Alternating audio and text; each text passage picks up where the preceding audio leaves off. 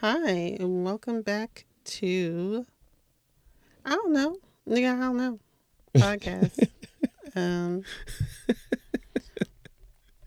Nigga, I don't know. Brought to you by the NGN Network. That is the Nerd Geek Ninja Network. I'm Iman. And I'm Greg.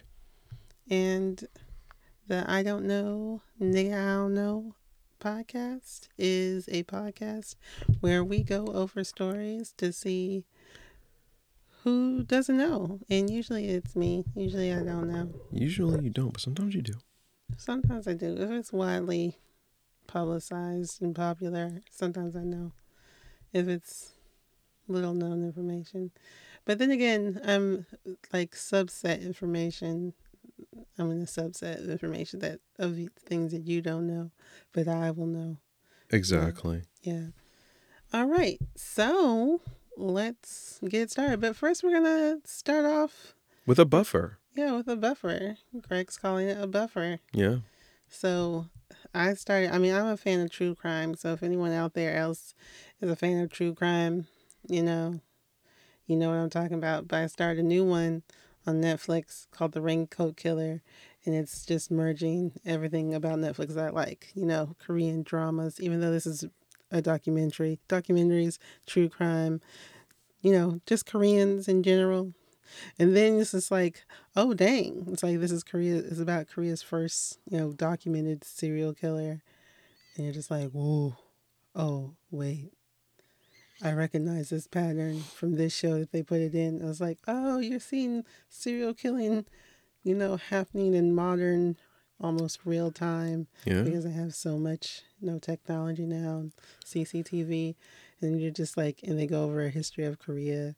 It's just like when you compare that to Western societies that are heavily industrialized earlier in the, you know, late 19th century to early 20th century.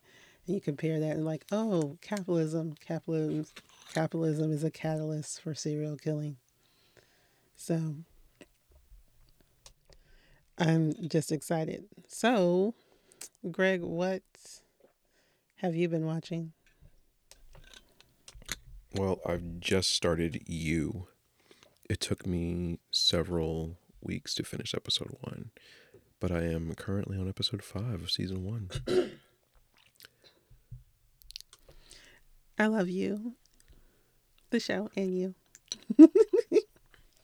Yes, I'm enjoying watching you. Enjoy watching it. I enjoy watching you watch it. I'm just going to be peeking around corners like Joe. Just be like, hey. Yeah, just like, this guy's a piece of shit. What? And I'm introducing a new segment just called In the Know, because it's stuff that we all know. Like the whole Brian Lundry, they found his bones, not even a body. It was only been a month, and it's been kind of weird, but people are putting out all these possible explanations for that. And still, it just seems so weird. Explanations like wild pigs were in the area. Yeah. I mean, when he went like off the radar, I thought, well, if he's in a Florida nature reserve, it's like a gator could easily get him. So I always thought, like, if they never find him, it was probably a gator. But then they find, and then his parents help find the bones. And I was like, that's really weird. And it's like, oh. And it's like people who listen and watch true crime stuff, it's like the gears are turning, just like, but it might just be a simple explanation, just like, and not this nefarious, you know, connect the dots on a cork board. It's like, nope, it was all a game. They redid his dental records and swapped them with somebody else's, and then they did it, and he's really somewhere else. I was like, people, I remember, like, they were talking about, like, celebrities are trying to say, oh, he's probably here, he's probably there. I'm like, y'all don't know. It's like, come on. It's like, they're like, oh, he's probably in this crawl space of his house. It's like, have you not looked at pictures of his family home? It's like, there's no crawl space. It's like, y'all being weird. But it's, hopefully it's over. Who knows? All right. So what's the story that you know? Like, other than that. And then all the school shootings that are happening. Oh, again. Yeah. It's like the Great Reset is happening. Everything's going back to normal. That's how you know things are getting back to normal. Oh, God. That's the normal. Yeah. It's unfortunate. I don't like it. I don't like it at all. Yeah, I don't like it either. But, you know, what can you do? We have no power. Oh, I'm not accepting that. Cutting that off. You keep that over there. We just had a whole great class about spirituality and manifestations. Well, I mean, I'm like, ooh. You know what I mean? It's politics. It really is. Laws and legislation, all that stuff. There's still power. You can still have a little bit of power in that. Within yourself, and like if you're going to let the results control you or not. Okay. And how it makes you feel about the world. But anyway, okay, so we're going to get into it. Do you want to go first? Yeah, sure. Okay. For the story that you might not know. So, gotta find it. Gotta go on my favorites. Oh, here we go. Another one from Florida, man. And let me make a disclaimer right now. It is a satire. Oh, wait. So it's not a real story? No, this one's satire. Then why are we doing it? Okay, I won't do the satire. I think they're funny. I think satire is so fun sometimes. And especially if you, like, you know, let people know it's satire. It's fine. Okay, but it's stupid. I mean, I already know it's satire, but it's still entertaining when you know it's satire. Okay, I'm gonna let this one pass. We'll see how this one does. Okay. Continue. Florida man kidnaps. Wait, but then one more point. This is like, then you can't ask me if, oh honey, did you know? Because it's satire. It's not a real story. Exactly, but it's still entertaining. Okay. So, Florida man kidnaps scientist to make his dog immortal. A story from May 26, 2018. A Florida man kidnapped a scientist and threatened not to free him unless he makes his dog immortal. The man, identified as Philip Joseph, claims he loves his dog too much and he can't let it die, so he needed to make his dog immortal. He kidnapped Ryan Lockhart, a doctor and scientist from the University of South Florida, and kept him shut up in a room until he found a solution. Joseph was eventually found by the police after Ryan's family noticed he was missing and started an investigation. According to the police, Jose won't face any charges. Wait, Jose or Joseph was eventually found by the police after... Okay, they had a typo here because first it was Joseph. These satire articles aren't really written. I know, they're not written that well. Okay, keep going. Joseph won't face any charges because although he made a mistake, it could have happened to any of us. Quote, I just get anxious when I think my dog is going to die someday. He's all I have. I can't let him die, Joseph said to our reporter, Gary Cockburn. The scientist agreed to investigate, along with other scientists, how to make Joseph's dog immortal. They don't expect to achieve it, but they're going to do their best. Okay, I'm going to read these before the podcast from now on. No. I'm not. Ooh. I don't like how this was written.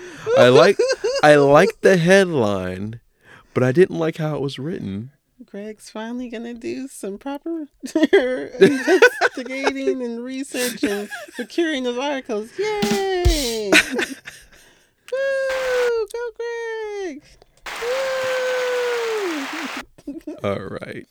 So you want me to go next or you want to do next? No, I get next. It's your turn. Okay. Oh my goodness. All right. I promise the next one's going to be more fun. Okay. And mine isn't satire. It's very real. And y'all should definitely be on the... Well, stay safe out here. So, cases of flesh-eating, STD, on the rise. And this is from a local... Not local here, but a WTRF Channel 7 I think that's New York, because it's basically they're redoing a New York Post story. So cases of a nasty sexually and I researched further, not really researched, I just looked it up further because I was like, that's wild. Cases of a nasty sexually transmitted disease that was once thought to be rare are now increasing, says a report in the New York Post. The STD is called, and I'm not probably going to butcher this, but Donovanosis.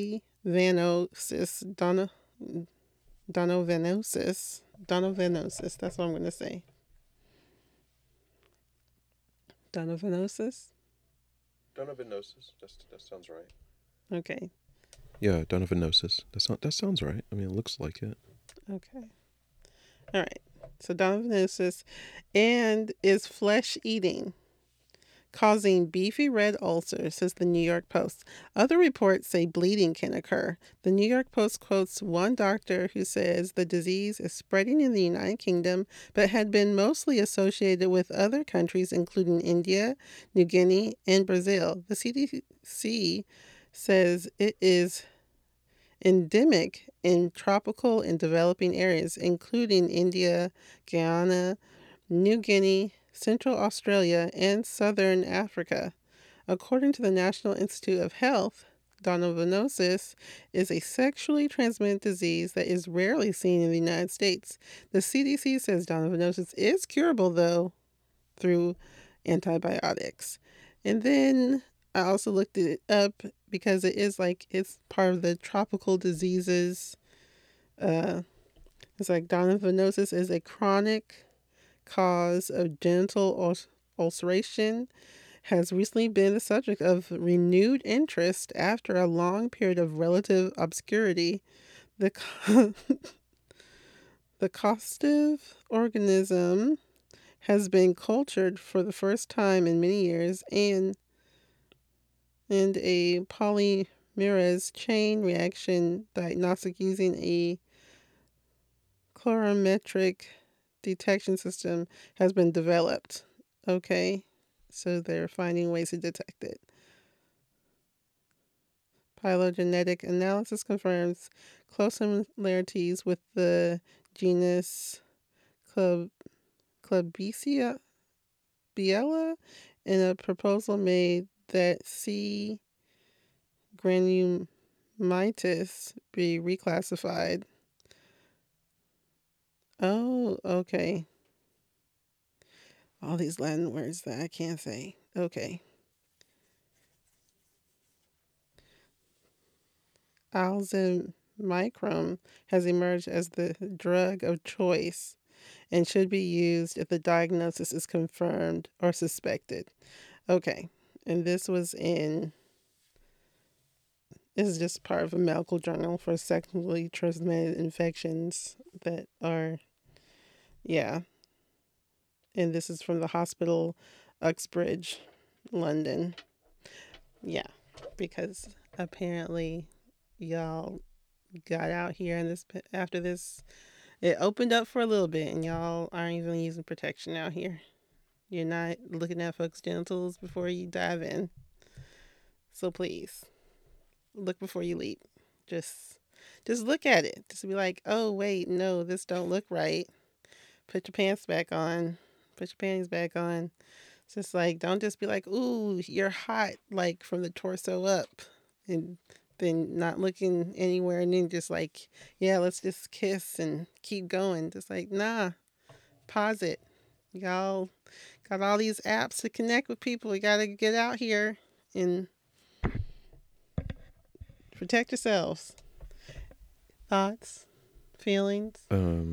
Just another thing trying to hurt you for having unprotected sex.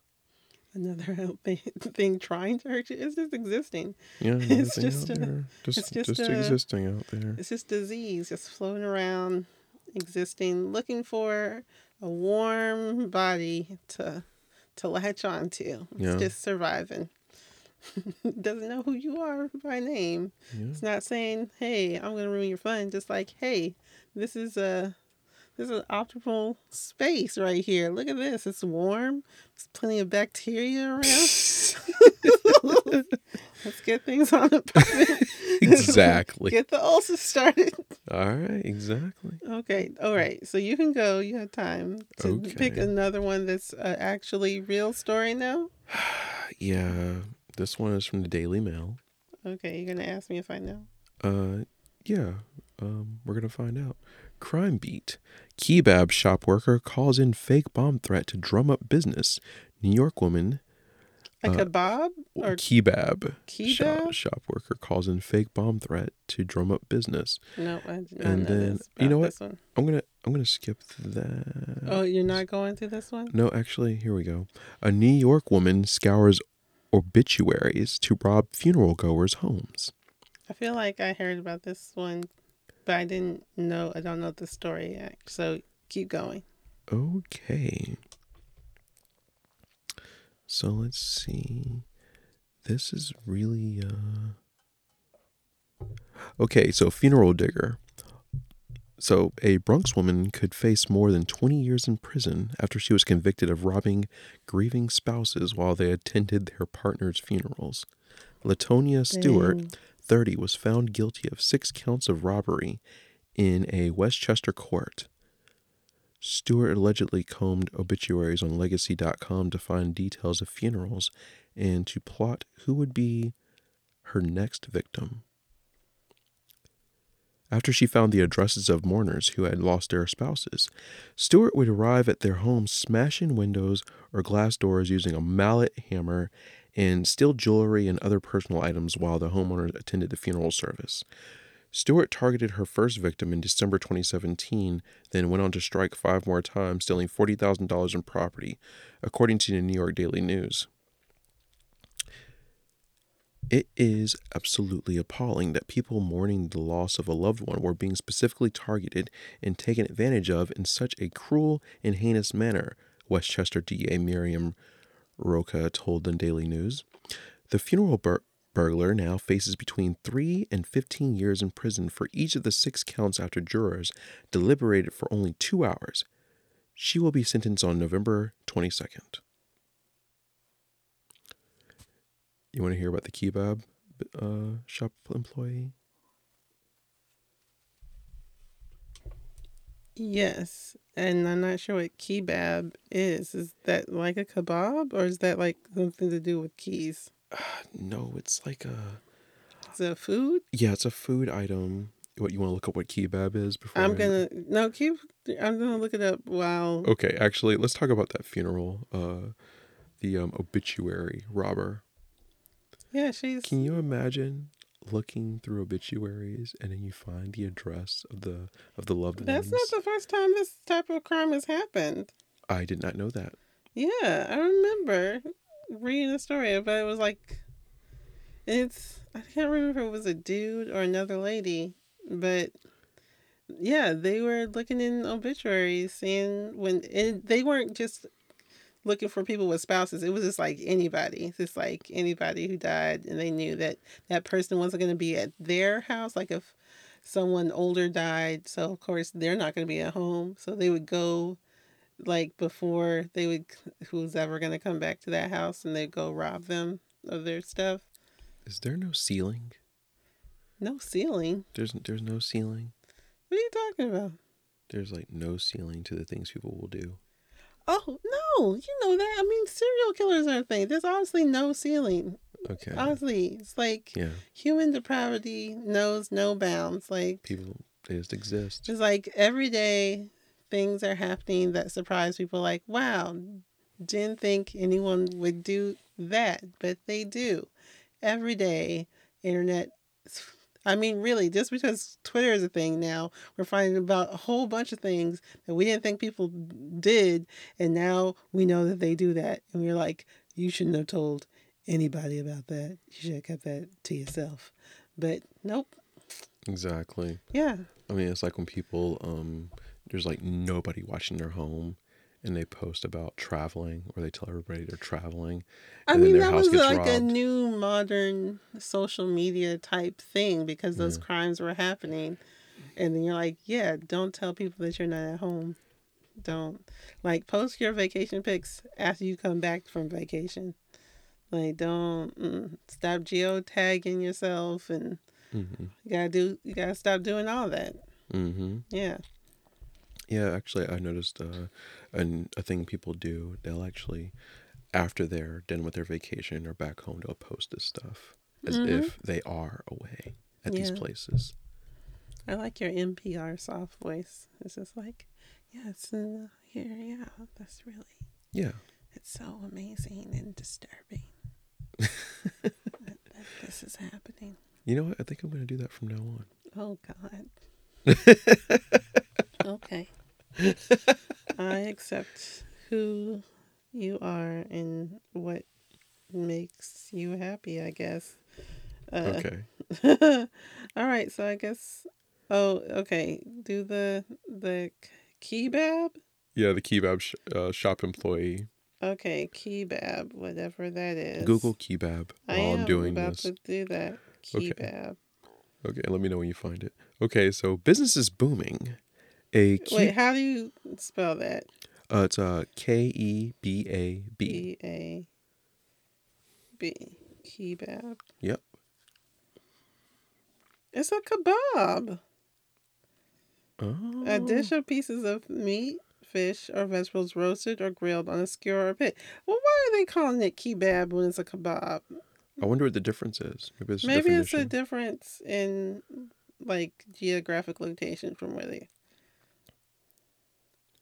Well, it's from the Middle East, and so it's our kebabs. But you know what? A lot of, like, Yemen, Saudi Arabia, Jordan, Turkey, they have a lot of the same dishes. Sometimes they'll call them different things. Yeah. But they're the same dishes.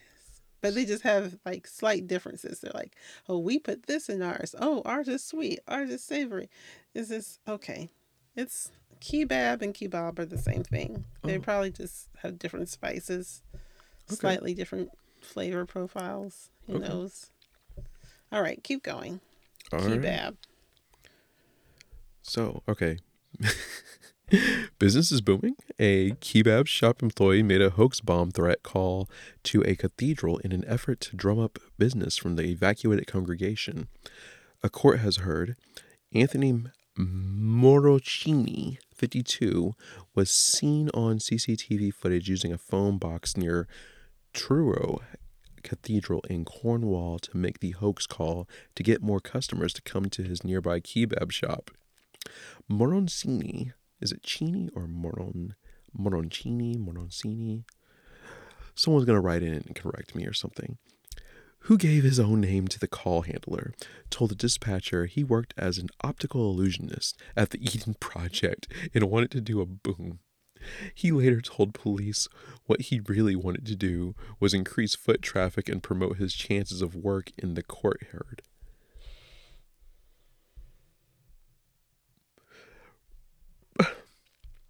Prosecutor Ali Rafidi said Morrocini has committed 93 offenses since 1994, mostly for dishonesty and violence.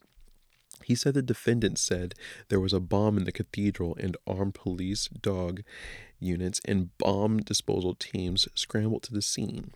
Morrocini pleaded guilty to 5 criminal damage charges, burglary, 3 thefts, a bomb hoax, 2 assaults, and using threatening, insulting, or abusive words or behavior.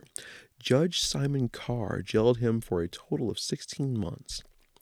We should get more. He should get more. Really? But did he hurt anybody? Well, no, he didn't hurt anybody. But then why? We're so American. It's a waste of taxpayer money. I'm still saying. In time. Okay, but so you need to be in jail longer? 16 months is 16 months. Do you know that there are rapists who get less than that? Damn, you're right. So please, no. You're right. Nah, man. You're so American. Look at you. Okay. Put them in jail forever. Put them in jail, yes. No, I mean, I'm not a prison abolitionist, but I just want sentencing to make sense. I mean, 16 months is pretty long. Yeah, yeah. Okay. I mean, especially if you didn't hurt anybody. Yeah, you're right. Yeah, I mean, it's a cathedral, so I'm not sure how many people are in a cathedral at any point in time, except for the people who work there every day. That is a good point. Yeah, like if it was like a factory, like, oh, and then production is down, and people who do that, like, that were workers were really, the cost would be really great, then yeah, I can understand longer prison sentences, but 16 months seems fair. But he has all those offenses, and it's like, that's why he has a kebab shop and not kebab shop, because you're just lying. just call it a kebab shop, aren't you? Trying to make it seem like it's something that's not like, oh, what's kebab? Let's go in here and see what the kebab is all about. It's like, just call it kebabs. People know what kebab is. That's why no one's coming into your business. Because they're like, hi. I mean, I don't feel like trying. And the English are people of habit. They don't like going to new places all the time. They're like, I don't know what kebab is. I know what kebab is. Darling, let's keep going. Let's keep walking. Nah. Ridiculous. It is absolutely ridiculous. It's a ridiculous crime. It's a ridiculous reason to commit that crime. Like, yeah, I just thought, people came out of a cathedral, they would like want to eat some kebabs. Like, no, they don't. They're like, oh God, what's happening? Oh, it's like, oh honey, did you know this is like we're out because of a bomb threat? Are you feeling a little bit peckish? You want something to eat? Okay, let's try. I mean, no. Ridiculous. Absolutely ridiculous. So, yes, I agree. That's ridiculous. I agree that he should, go to jail for a little bit. But you just want to throw the book at folks. Look at you, black man, trying to throw the book at folks. Yeah. Okay. Look at you. Okay. Look at you. All right. All right. So I'll go next. CNN investigation. Honey, did you know about the tens of millions of filthy used medical gloves imported into the U.S.? No, that's gross. Like, used? Used. Hold on there. Trash bags, CNN reported, stuffed full of used medical gloves, some visibly soiled, some even blood-stained, litter the floor of a warehouse on the outskirts of Bangkok. Nearby is a plastic bowl filled with blue dye and a few gloves. Thai officials say migrant laborers had been trying to make the gloves look new again. Oh. When Thai health authorities raided the facility in December, there are many more warehouses just like it still in operations today in Thailand, trying to cash in on the demand for medical grade nitrile gloves, which exploded with the coronavirus pandemic, and they're boxing up millions of these substandard gloves for export to the United States and countries around the world amid a global shortage that will take years to erase. Oh, a months-long CNN investigation has found that tens of millions of counterfeit and secondhand gloves have reached the United States. According to import reports, the distributors who bought the gloves, and that's just the tip of the iceberg. Oh God, who bought the gloves? Criminal investigations are underway by the authorities in the U.S. and Thailand. Experts describe the industry riddled with fraud, with one of them, Douglas Stein, telling CNN that nitrile gloves are the most dangerous commodity on earth right now. Oh God. Yeah, because all the stuff folks in the medical. Oh no. There's an enormous amount of bad product coming in, Stein says, an endless stream of filthy secondhand and substandard gloves coming into the U.S., of which federal authorities, it seems, are only now beginning to understand the enormous scale. Yet, despite the potential risk for frontline healthcare workers and patients, U.S. authorities have struggled to get a hand on the illicit trade, in part because import regulations for protective medical equipment are temporarily suspended at the height of the pandemic and remain suspended today.